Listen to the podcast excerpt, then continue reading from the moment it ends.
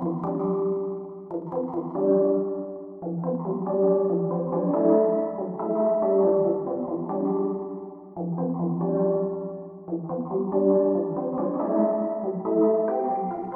Welcome to Morel Dilemma, an exploration of why some mushrooms are so highly sought, some are so heavily cultivated, and some are so very dangerous. So far on this podcast, we have talked extensively about the fungi that live where we live fungi that grow in the woods, on trees and rocks, in the roots of plants, and even inside of animals, including ourselves. Terrestrial fungi, the fungi that grow on land, have been my main focus so far because they're the ones we interact with most often. But what if I told you there was another world of fungi? They sure don't surface very often in the news, they don't really make waves, but they're there and they're vital. They are the water fungi. You are probably familiar with water molds if you've ever had to clean a bathroom. Black and brown slime gathers around the faucet if you wait too long to 409 the counter. You also know about water molds from when your cream cheese goes bad. Water molds are the aquatic fungi responsible for all that grossness, and they are present in just about every body of water on Earth. Some aquatic fungi are the asexual or non fruiting versions of terrestrial fungi, like the ones that make mushrooms. However, the two major types of water fungi live exclusively in water. The chytridiomycetes, also known as chytrids, are thought to be the oldest quote unquote true fungi, related to the original lineage of fungi that developed in ancient oceans. The oldest known chytrid fossils date back more than 600 million years. The second type of water fungi are the oomycetes, also known as egg fungi or downy mildews. Their history is more difficult to determine. A recently discovered piece of fossilized amber from the Cretaceous period, 65.5 million years ago, may contain an oomycete. They aren't a modern invention, at any rate. Like terrestrial fungi, most aquatic fungi are either saprobic, digesting dead material, or parasitic, stealing the nutrients of another organism to survive. Unlike most terrestrial fungi, water molds are notoriously specific. Chytrids are super happy on fir and pine pollen, for example. Some oomycetes exclusively eat protein rich foods like dead flies, while others prefer starchy foods like potatoes and fruit. In order to gather and identify new molds, mycologists can do something called mold prospecting, where they put something unusual into a body of water and see what molds grow on it. For instance, they could put a tropical fruit, like a kiwi, into a pond in the Himalayas. The idea is to bait an organism that usually can't get enough of its preferred food source to be visible in normal culturing methods. The more substrates a scientist baits with, the higher diversity of saprobic water molds they can expect to find. Parasitic oomycetes can feed on each other, on algae, plants, fish eggs or scales, and on amphibians. Basically, anything that lives in the water succumbs to oomycetes at some point, while it's alive or after it's died. Now, although they are called water molds, these organisms are not universally considered to be fungi. There are a few distinctions that blur the line. First, the so called true fungi have cell walls that contain chitin, a structural sugar unique to fungi and insects. While chytrid cell walls contain chitin, oomycete cell walls are made of cellulose and glycan, another sugar, instead. Second, the true fungi grow with haploid hyphae. However, oomycetes grow with diploid cells throughout life, as humans do. Finally, the true fungi are immobile, with spores that rely on the wind to take them where they need to go. But chytrid spores have flagella, tiny cellular tails that let them move through the water like sperm. Because of these distinctions, many biologists consider oomycetes and chytrids not to be fungi and classify them in various other kingdoms. Listen, all of taxonomy is in a constant state of refinement and editing, especially when DNA evidence conflicts with morphological evidence.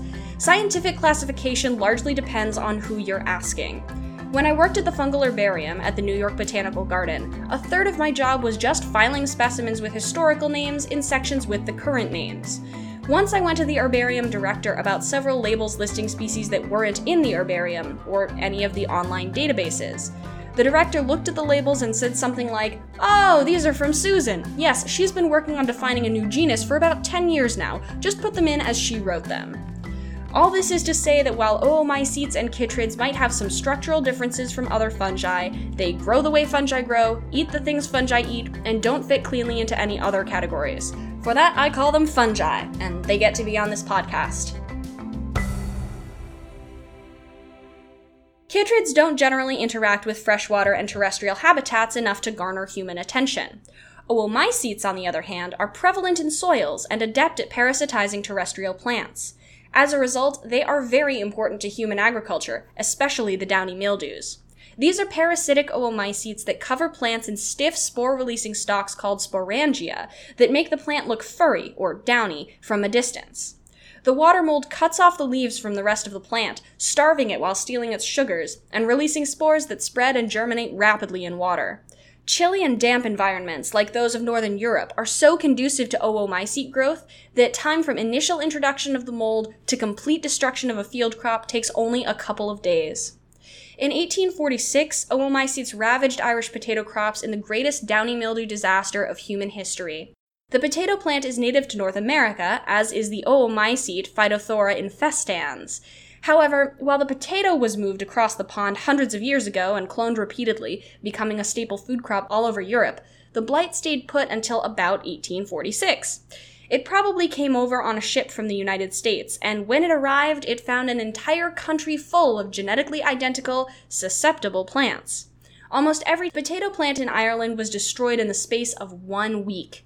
This devastation resulted in the Irish potato famine, during which 1 million people died and another 1.5 million emigrated out of Ireland.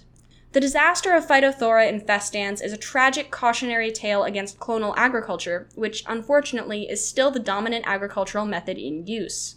Maybe that's why oomycetes still regularly threaten avocado, pineapples, grapes, lettuce, corn, and cabbage crops, to name a few. However, as we saw in episode 10, other fungi partner with terrestrial plants, providing soil nutrients in exchange for sugar and helping the plants defend against disease and pathogens. It's important to remember that fungi perform a variety of functions in our soil based world, which they've developed over just 425 million years. Likewise, they perform a wide range of jobs in the ocean, where they've had a much longer time to find a niche. Like plants, fungi first evolved in the ocean and then made the jump to land. In fact, plants and fungi already had a solid partnership before they colonized land together. Of course, not all the fungi and plants moved to terrestrial habitats, and there's still an amazing diversity of both in waters that never touch agricultural soil. As on land, fungi in aquatic habitats are major decomposers of plant material. Perhaps their biggest contribution to the ocean is their ability to degrade lignocellulose, a combination of cellulose sugar and a polymer called lignin that gives woody plants their structure. Lignin is one of the toughest materials in the world to digest, and the fungal claim to fame is the rapid rate at which they can break it down. An enormous mass of wood is regularly flushed into the sea, for example, in 2009, Typhoon Morakot dumped 18.5 billion pounds of wood into the ocean.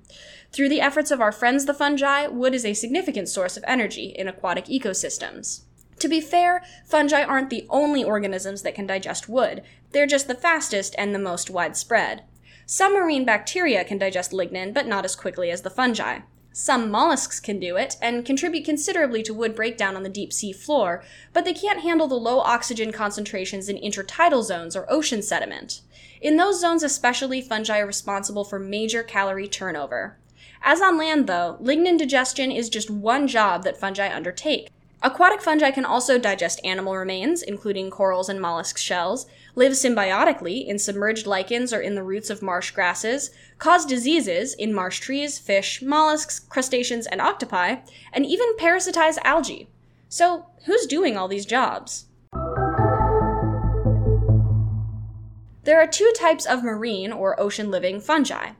Obligate marine fungi are obligated to live and reproduce in the ocean or in estuarine habitats like salt marshes, intertidal zones along the coast, and mangrove forests. Facultatively marine fungi, on the other hand, are those that generally live in freshwater or even terrestrial environments, but are able to grow and sometimes reproduce in saltier conditions. Aquatic fungi aren't a single taxonomic group, and a genus that includes freshwater or terrestrial fungi may also contain marine species. Generally speaking, the aquatic microbiome reflects water temperature and food source more than geography or genus. That can make identifying aquatic fungi difficult, even with DNA sequencing. Facultative species are particularly tricky. A terrestrial species found under the ocean's surface may live there, sure, but it may have just washed in from a different habitat and managed not to die yet. It's easier to get numbers for obligate marine species because, well, you know they didn't just fall into the water by mistake. In 1979, a famous paper by Kohlmeyer and Kohlmeyer estimated that there were only 500 marine fungal species. Today, there are about 450 known obligate marine fungi, more than half of which were discovered after that paper's publication. In 1991, mycologist Dr. Hawksworth said he, quote, conservatively estimated 1.5 million fungal species on Earth overall. Ten years later, he wrote that that estimate was far too low and calculated that the number of known species expands as much as 20 to 49% per decade that we search. This massive increase in species identification comes from the advent of new technologies and from more extensive research into poorly studied areas like, drumroll please, freshwater and marine habitats.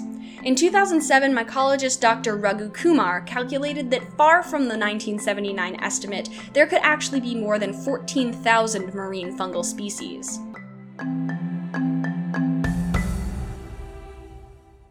Despite the progress being made on identifying and quantifying obligate marine fungi, there are a surprising number of missing evolutionary links between the ancestral chytrids and modern marine fungi.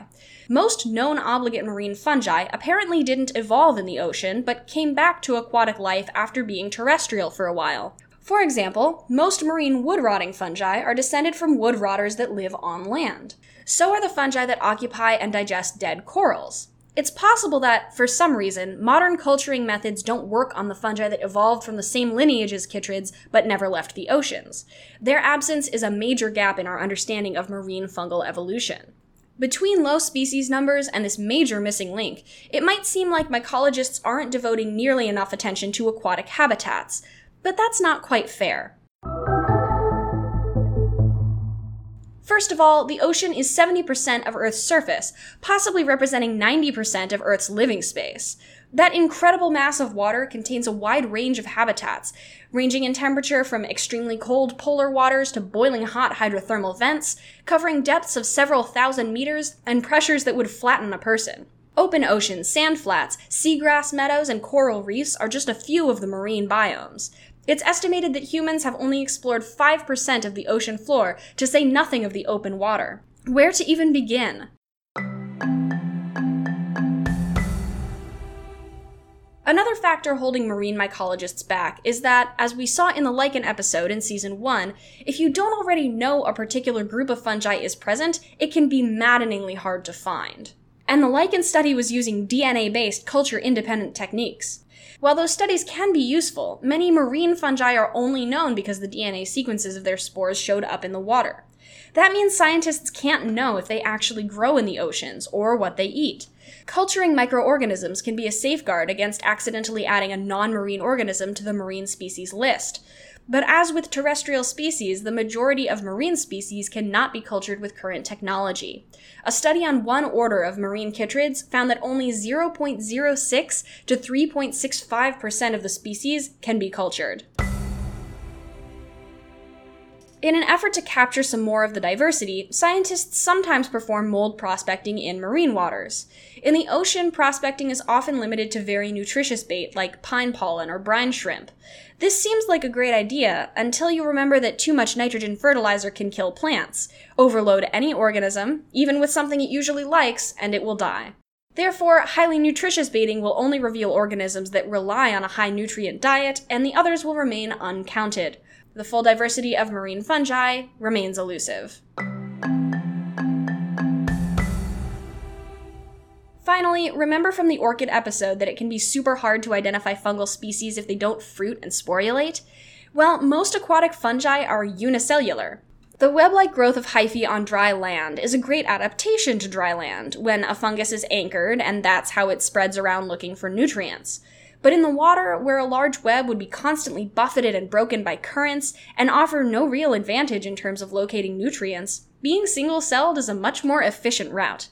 Even the fungi that develop multicellular phases, or fungi with fruiting terrestrial forms, only engage in asexual mold like growth and reproduction underwater. They reproduce by budding, not by sporulating. Fungal fruits, so useful for identification, are absent. I know I haven't fooled you. While my love of fungi is boundless, there's a special place in my heart for mushrooms, and I could never live with myself if I delivered an episode to you, my rapt audience, that didn't have mushrooms in. So I know that you know that there have to be aquatic fungi that fruit. Well, yes, there are. Some ascomycete fungi fruit from the water, or at least from very wet substances. Basically, the hyphal network is growing in this waterlogged wood or soppy soil. It's growing like a terrestrial fungus, but underwater. When ready, these fungi send up stipes above the water's surface that sprout mushroom caps. Vibrissea truncorum is a cute example, growing on wood submerged in cold running water. Mushrooms that have wet feet, so to speak, have been found growing from submerged wood in North America, Europe, Japan, Thailand, and Costa Rica. Sometimes the areas that host these mushrooms flood, submerging the caps temporarily, but the spores are only released in dry conditions. So while they are adorable and pictures of them are very artsy indeed, these are not underwater mushrooms. I'm afraid no fungi actually grow their fruit underwater. Just kidding! we live in a beautiful, incredible world where crazy things happen all the time, so of course there are fungi that fruit and even sporulate underwater. In 1995, Dr. Desjardin and colleagues described the habitat and appearance of Gloiocephala aquatica, a saprobic agaric that also has the honor of being the world's first known underwater mushroom. Gloiocephala aquatica was collected from the banks of several Argentinian lakes, where California bulrush grows densely and dies at the onset of winter each year. Ice quickly forms on the surface of the lake, and the water dips almost to freezing, 35 degrees Fahrenheit or 1.6 Celsius. But that does not deter Gloiocephala mycelia from breaking down the bulrush stalks under the waterline, or from sending out their tiny fruits when it's time to reproduce. The mushrooms are adorable. Little rubbery plates coming off the stipe, looking like little ping pong paddles just over half a millimeter in diameter. Desjardin and the other researchers explored the area around the lakes throughout the year, but never found any of the little fruits above the ice. So this is definitely not a terrestrial mushroom that got caught in a flood. These fruits fully develop underwater. Unfortunately, the spores don't seem to have gotten the memo. Instead of spores that passively drift from the cap, many terrestrial fungi have something called ballistospores. These are just what they sound like spores that rocket away from the mushrooms as though shot from a cannon. First, the mushroom develops the spore in a way that it can collect a droplet of water.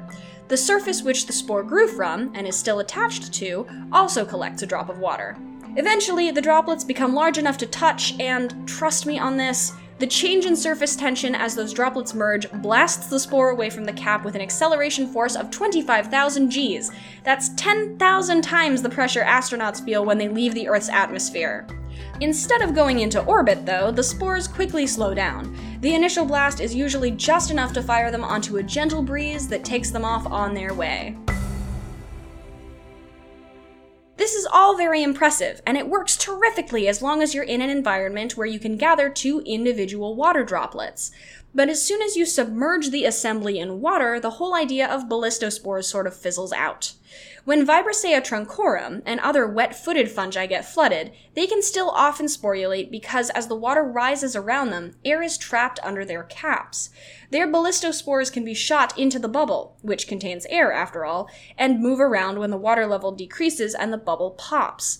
That wouldn't work for Gloiocephala aquatica because the ping pong paddles grow entirely under the water and are never exposed to air. Instead, Desjardins' team thinks that the spores are not forcibly discharged in this species, but instead swept away by water currents. Once in the water, the spores might spread via wind induced eddies in the water or stick to aquatic animals or birds. The lack of related underwater fungi and the presence of the obsolete ballistospore setup imply that, like many aquatic fungi, Gloiocephala aquatica descends from a terrestrial fungus. Why might this mushroom have moved underwater? Well, while the water is certainly frigid, frozen over lakes never actually freeze. The ice acts as an insulator, keeping the water warm enough for very cold tolerant life to continue. This is also why fish can survive freezing winters. The steady environment might have been a happy accident for a particularly cold tolerant strain of Gloiocephala, and however many generations later, we end up with triumphant music, the world's first underwater mushroom. And hey, if a half millimeter ping pong paddle doesn't feel mushroomy enough for you, I have good news.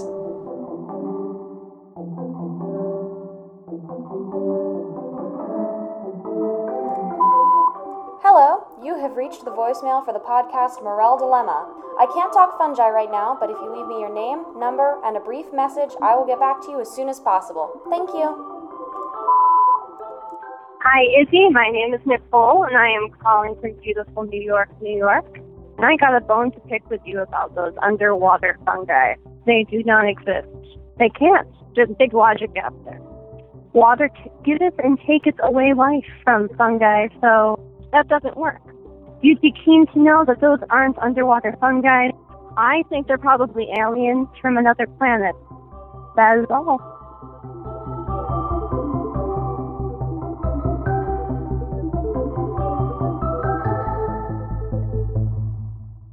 After the Desjardin paper in 1995, scientists found 11 more basidiomycetes that live and sporulate underwater. However, it wasn't until 2005 that your new favorite fungus, um, surfaced. My friends, this here is a real mushroom. Tall, thin stipe, umbrella shaped cap, and honest to goodness gills underneath. It's the whole nine yards. As with many amazing discoveries throughout history, this one took a long time to be recognized. The paper announcing a new underwater species called Psathyrella aquatica came five years after its initial discovery, and the way was paved with disbelief. I sat down with Dr. Darlene Southworth, one of the authors of that paper, to hear about her experience describing the world's first underwater cap and gill mushroom. Here's how she begins the story. Hydrologist Robert Coffin was on a picnic with his family in Oregon. He waded into the water a bit, looked down, and saw something strange he was picnicking on the 4th of July uh, along the Rogue River, and he's a, a, consulting hydrologist. And so they beeble around in the water. That's what hydrologists do. And, and he noticed this. What Robert noticed was an out of place mushroom sprouting in the middle of a river with its cap way underwater. And he's no dummy about mushrooms. In fact, he's an amateur mycologist you know, he hunts morels. So he knew that it was very weird to see this upright mushroom where it could not have simply fallen, apparently growing in this place that never gets dry. And it was standing up in a strong current. That region of the Rogue River puts out about 2,900 gallons per second in July, which make the chances of its being there by accident even slimmer. A quick look around the river established that there was nothing similar growing nearby on land. Robert knew he had found something exceptional, so he snapped a photo and started contacting mycologists when he got home. He didn't have much luck. He contacted a couple of mycologists in Oregon, but they sort of shined him off. One said, Well, if you see that again, call me. So what do you say next? And then the other one said, uh, Well, I've never heard of that. And again, so what do you say after that? The mycologist's reactions were disappointing and surprising to me. Usually in mycology, amateurs are welcomed and taken pretty seriously. Amateurs are definitely respected. So I don't quite know. Maybe they were too far away. One was in Corvallis, one was in Eugene, and he's here in Medford. So they they just don't make the connection. But their indifference couldn't stop Robert. He knew he was looking at something very important and actually made collections of the mushroom. Fast forward two years to 2007 when Robert meets Dr. Southworth. I had a poster up on the wall uh, about some other fungi, and so he contacted me. And instead of saying, I've never heard of that, I just said, okay, show me. So Robert sent along his picture to the person who finally believed him. It's a very striking picture, too. You see a mushroom really just growing straight out of the sand into the middle of the water. And then I said, Well, take me to the site. And he did. And thereby hangs a tale you know, in terms of figuring out how long it took us to determine that it grew underwater, that was like 15 minutes. Oh, I see. These mushrooms are growing underwater. Got it. For its unusual lifestyle and its original location, Robert referred to his find affectionately as the rogue mushroom. But that wasn't going to get the mushroom officially recognized. And for a while, Robert thought he could publish something that said, I found a mushroom underwater without knowing what it was. And I said, Well, good luck with that. I can't do that. Dr. Southworth and her lead researcher, Jonathan Frank, began working to identify the mushroom from keys, basically a branching table that leads you to a genus identification based on traits of the mushroom like cap and spores. The spores of the rogue mushroom look very much like the spores of coprinus mushrooms, which include the inky cap or shaggy mane mushrooms that you'll recall from the foraging episode. However, the underwater fruit wasn't liquefying itself the way coprinus mushrooms do. I, I found that it was the genus one over from Coprinus, and that was Psathyrella. So that, that settled that right away. So that was not difficult. It was getting to the species that was hard. Now, Psathyrella is a genus with 414 known species in North America that are notoriously tricky to tell apart. Large structures, like mushrooms, might be morphologically similar between species that are related only distantly. Meanwhile, small structures, like spores, might vary within a single species. Some strains can be considered the same species even if their DNA is very different. Jonathan took on the daunting task of poring over spores and samples in the microscope. When no morphological matches were forthcoming, he turned his attention to the genetic code. By comparing DNA isolated from eight of the Rogue River mushrooms, Jonathan confirmed that they all matched, so they were members of the same species. The next step was to figure out just what that species is. When biologists are trying to identify something new with DNA methods, they commonly compare their own samples to the sequences stored in online libraries. GenBank is one such library, where scientists from all over the world can access massive stores of data that they didn't have to work on personally. Unfortunately, the utility of the database depends on scientists actually uploading their own data. And in 2007, there weren't many Psathyrella species in GenBank for Jonathan to compare with the underwater mushrooms. The numbers increased for the first time when Dr. Southworth performed some very intense networking, reconnecting with a classmate from her days at Berkeley who was now a professor with a graduate student working on Psathyrella. The second increase came a year later, when Jonathan, sifting through GenBank again, came upon a veritable treasure trove. Jonathan said, There's 75 more species in GenBank. I said, Whoa, who's that? And it was a person from Vienna whom I had met at a meeting. And a few keystrokes later, I had this paper. So it, we just acquired this knowledge through this kind of network of mycologists. As they compared the underwater mushroom to this increasing number of other Psathyrella species, it became more and more apparent that the rogue mushroom represented a new species. And it wasn't a one time mutation or a fluke. These mushrooms really are growing in the middle of a river, year after year. I've been there every year since 2007 to just say hi, verify that they actually persist there. But we know exactly where the site is. So we just go there and we look up and down this reach of the Rogue River and sometimes we find it on the other side of the river and up a little further and down a little further and but generally we we know where the site is They've never found it in any other stretch of the river, but there it remains. Each year, a couple of these mushrooms pop up in the middle of the current. They may fruit on waterlogged wood, from gravel, or even straight from the sand of the riverbed, but they're all the same species. In 2009, Jonathan, Robert, and Dr. Southworth's team submitted a paper proposing that the species be designated Psathyrella aquatica. But instead of triumphant music, the paper was accompanied by yet more of the doubts that plagued Robert's initial sighting. Was it difficult to get others to accept that the mushroom was new? Yes. Uh, that it grows underwater? Yes. Nobody wanted to believe that. Somebody told his students that someone must have kicked it underwater. The distrust might be more forgivable if Psathyrella was a genus known exclusively from very dry areas, but actually, many Psathyrella fungi have been found on damp or wet soil. In fact, three of the six species closest to Psathyrella aquatica have been collected in damp habitats like that. That means that, like Vibrissea truncorum, their hyphae are growing underwater. So somehow they took the step further and get underwater. So, if you're a fungus with wet hyphae living in an area that gets flooded a lot, you might eventually develop some adaptations that let you live entirely underwater. In the case of Psathyrella aquatica, the major adaptation permitting an underwater lifestyle was probably just a little bit of extra wax in the cells. By being just a little bit waxier, they may be able to not get yucky with water. You know, if you take agaricus from the Safeway and you, you soak them in water, they get icky.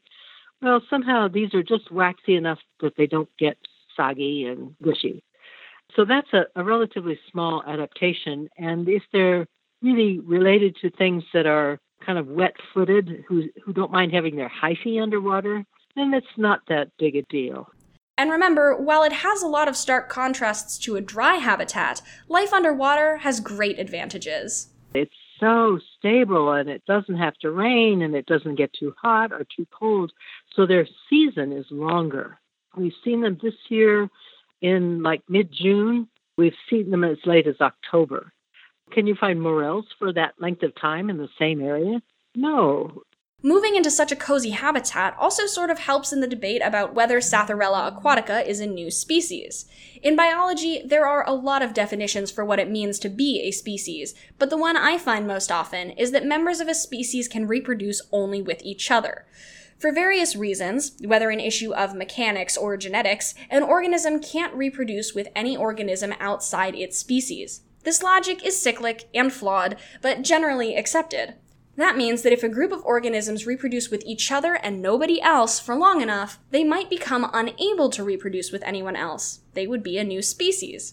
When a species branches off this way, it's called speciation by reproductive isolation. So, if a variety of mushrooms evolved spores that could develop underwater, but the next closest species didn't, then the spores under the water would be isolated from the spores on land. As we know, two spores have to meet up to make a mushroom, but in this case, the underwater spores would only meet up with other underwater spores. They would be reproductively isolated. This is a good argument for why the rogue mushroom didn't match any terrestrial Psathyrellas and would support the idea that it's a new species. So, speaking of spore dispersal in water, how does Psathyrella aquatica manage it? With ballistospores, of course. These ballistospores do still need air to discharge, and unlike Vibrissea truncorum, the rogue mushroom is never exposed to air. However, somehow, this mushroom that grows submerged in half a meter of water has air bubbles down there. You can see them clinging to the gills in that first picture from 2005. So, what we think, uh, based on that bubble, and it took us a long time to think this through, we think that they're released into this gas bubble, so they aren't released free into the water. All right, the spores get fired out of the cap and into the bubble, where they touch the water and immediately go into the flow of the river to get spread downstream, right? Actually, no. Just like the mushroom itself, the spores are waxy, which means they repel water. It wasn't something we thought or expected. You know, we just started working here and we, we just watch. And if, if you stir the spores in water, they don't disperse. So instead of having spores mix in with the current as they fall, you actually get spores gathering on the underside of these air bubbles under the cap. When you gently lift the mushroom out of the water, the bubbles stay intact for a few seconds. When they burst, the spores fall heavily into a dense spore print.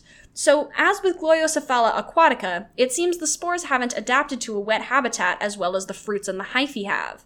But there's an advantage to not sporulating directly into moving water. Gloiocephala aquatica, fruiting in lakes, can rely on gentle, wind stirred eddies to move spores somewhere favorable. By contrast, the rogue mushroom is getting pounded with a current pouring 2,900 gallons of water each second in a particular direction. If the rogue mushroom spores mixed with the water more easily, the fungi would only ever be able to spread downstream.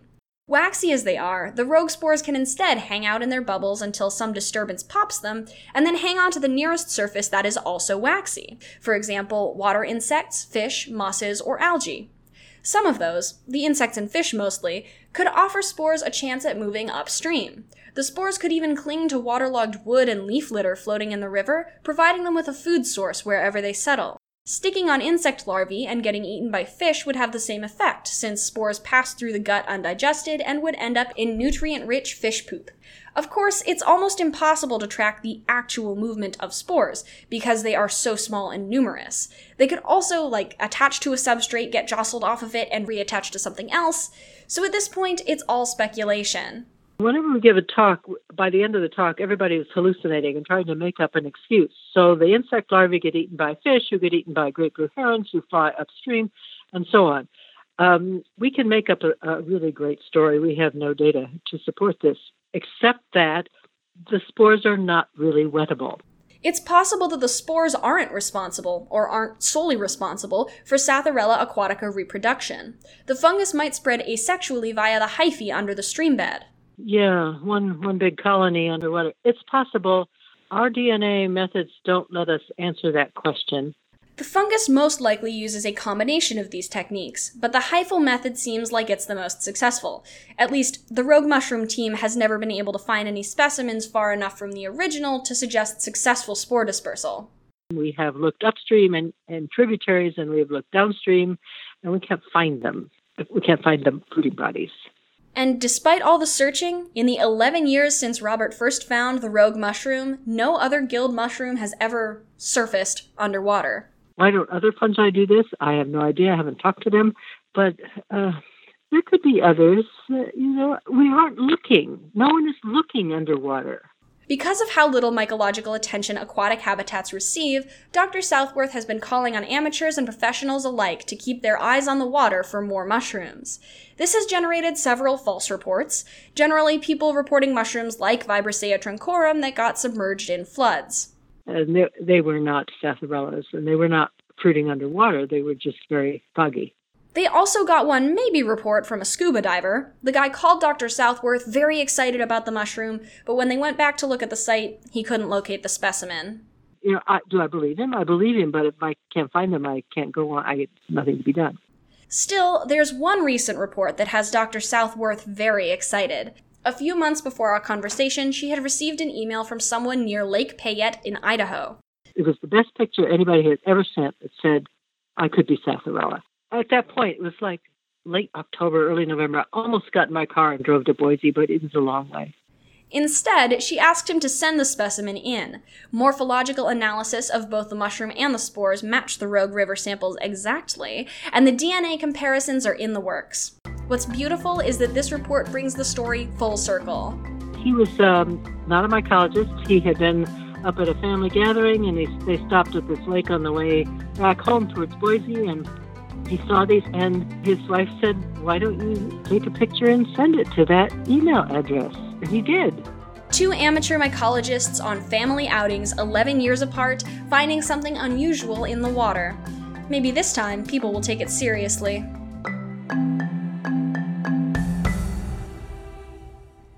Hope this episode has opened your eyes to the marvelous world of underwater fungi and the difficulty in exploring aquatic habitats and describing aquatic species. Jonathan and Dr. Southworth's team is still on the lookout for any underwater mushroom you see. I read my email every day to see if anybody's found any. Look at anywhere underwater. We don't know if they occur in lakes, look in streams. Wherever you are, look closely. If you're going by in a raft, you probably won't notice them. If you just happen to be standing in the little water and you look down, there it might be. If you find anything, snap a pic and send it to Dr. Southworth via her email, southworth at sou.edu. Robert also wants me to remind everyone that the rogue mushroom is just one example of the unique biodiversity found in the beautiful 3.3 million acre Rogue Basin in southern Oregon. It's a marvelous place to explore whether you enjoy rafting the rivers, hiking the beautiful woods, learning about the rich geology, or the 8,500 years of human habitation. And of course, the mushroom diversity goes without saying.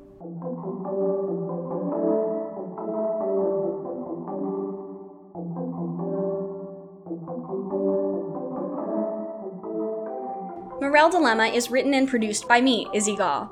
Our theme song is Fungi Among I, composed and performed by John Bradley, with additional music by Mihai Sorahan. You can find more of Mihai's music at mihaisorahan.bandcamp.com. Special thanks this episode to Nicole for doing the intermission. I also want to thank Dr. Southworth for giving me the inside scoop about the work involved in convincing the world that your underwater mushroom is real. Dr. Southworth, Jonathan, and Robert, thank you so much for your commitment to underserved and underwater fungi. Morel Dilemma is on Patreon, where you can receive cool rewards for donating to the podcast, and donations start at just $1 a month. There's some fun stuff related to this episode going there soon, so be sure to check it out. You can also post a review on iTunes or wherever you listen. Next episode combines fungi, dinosaurs, and the final frontier. Call 347 416 6735 if that tickles your interest or your imagination, and leave a mushroomy message to have your voice in the next episode. However, you show it, thank you for your support. Mycelia later!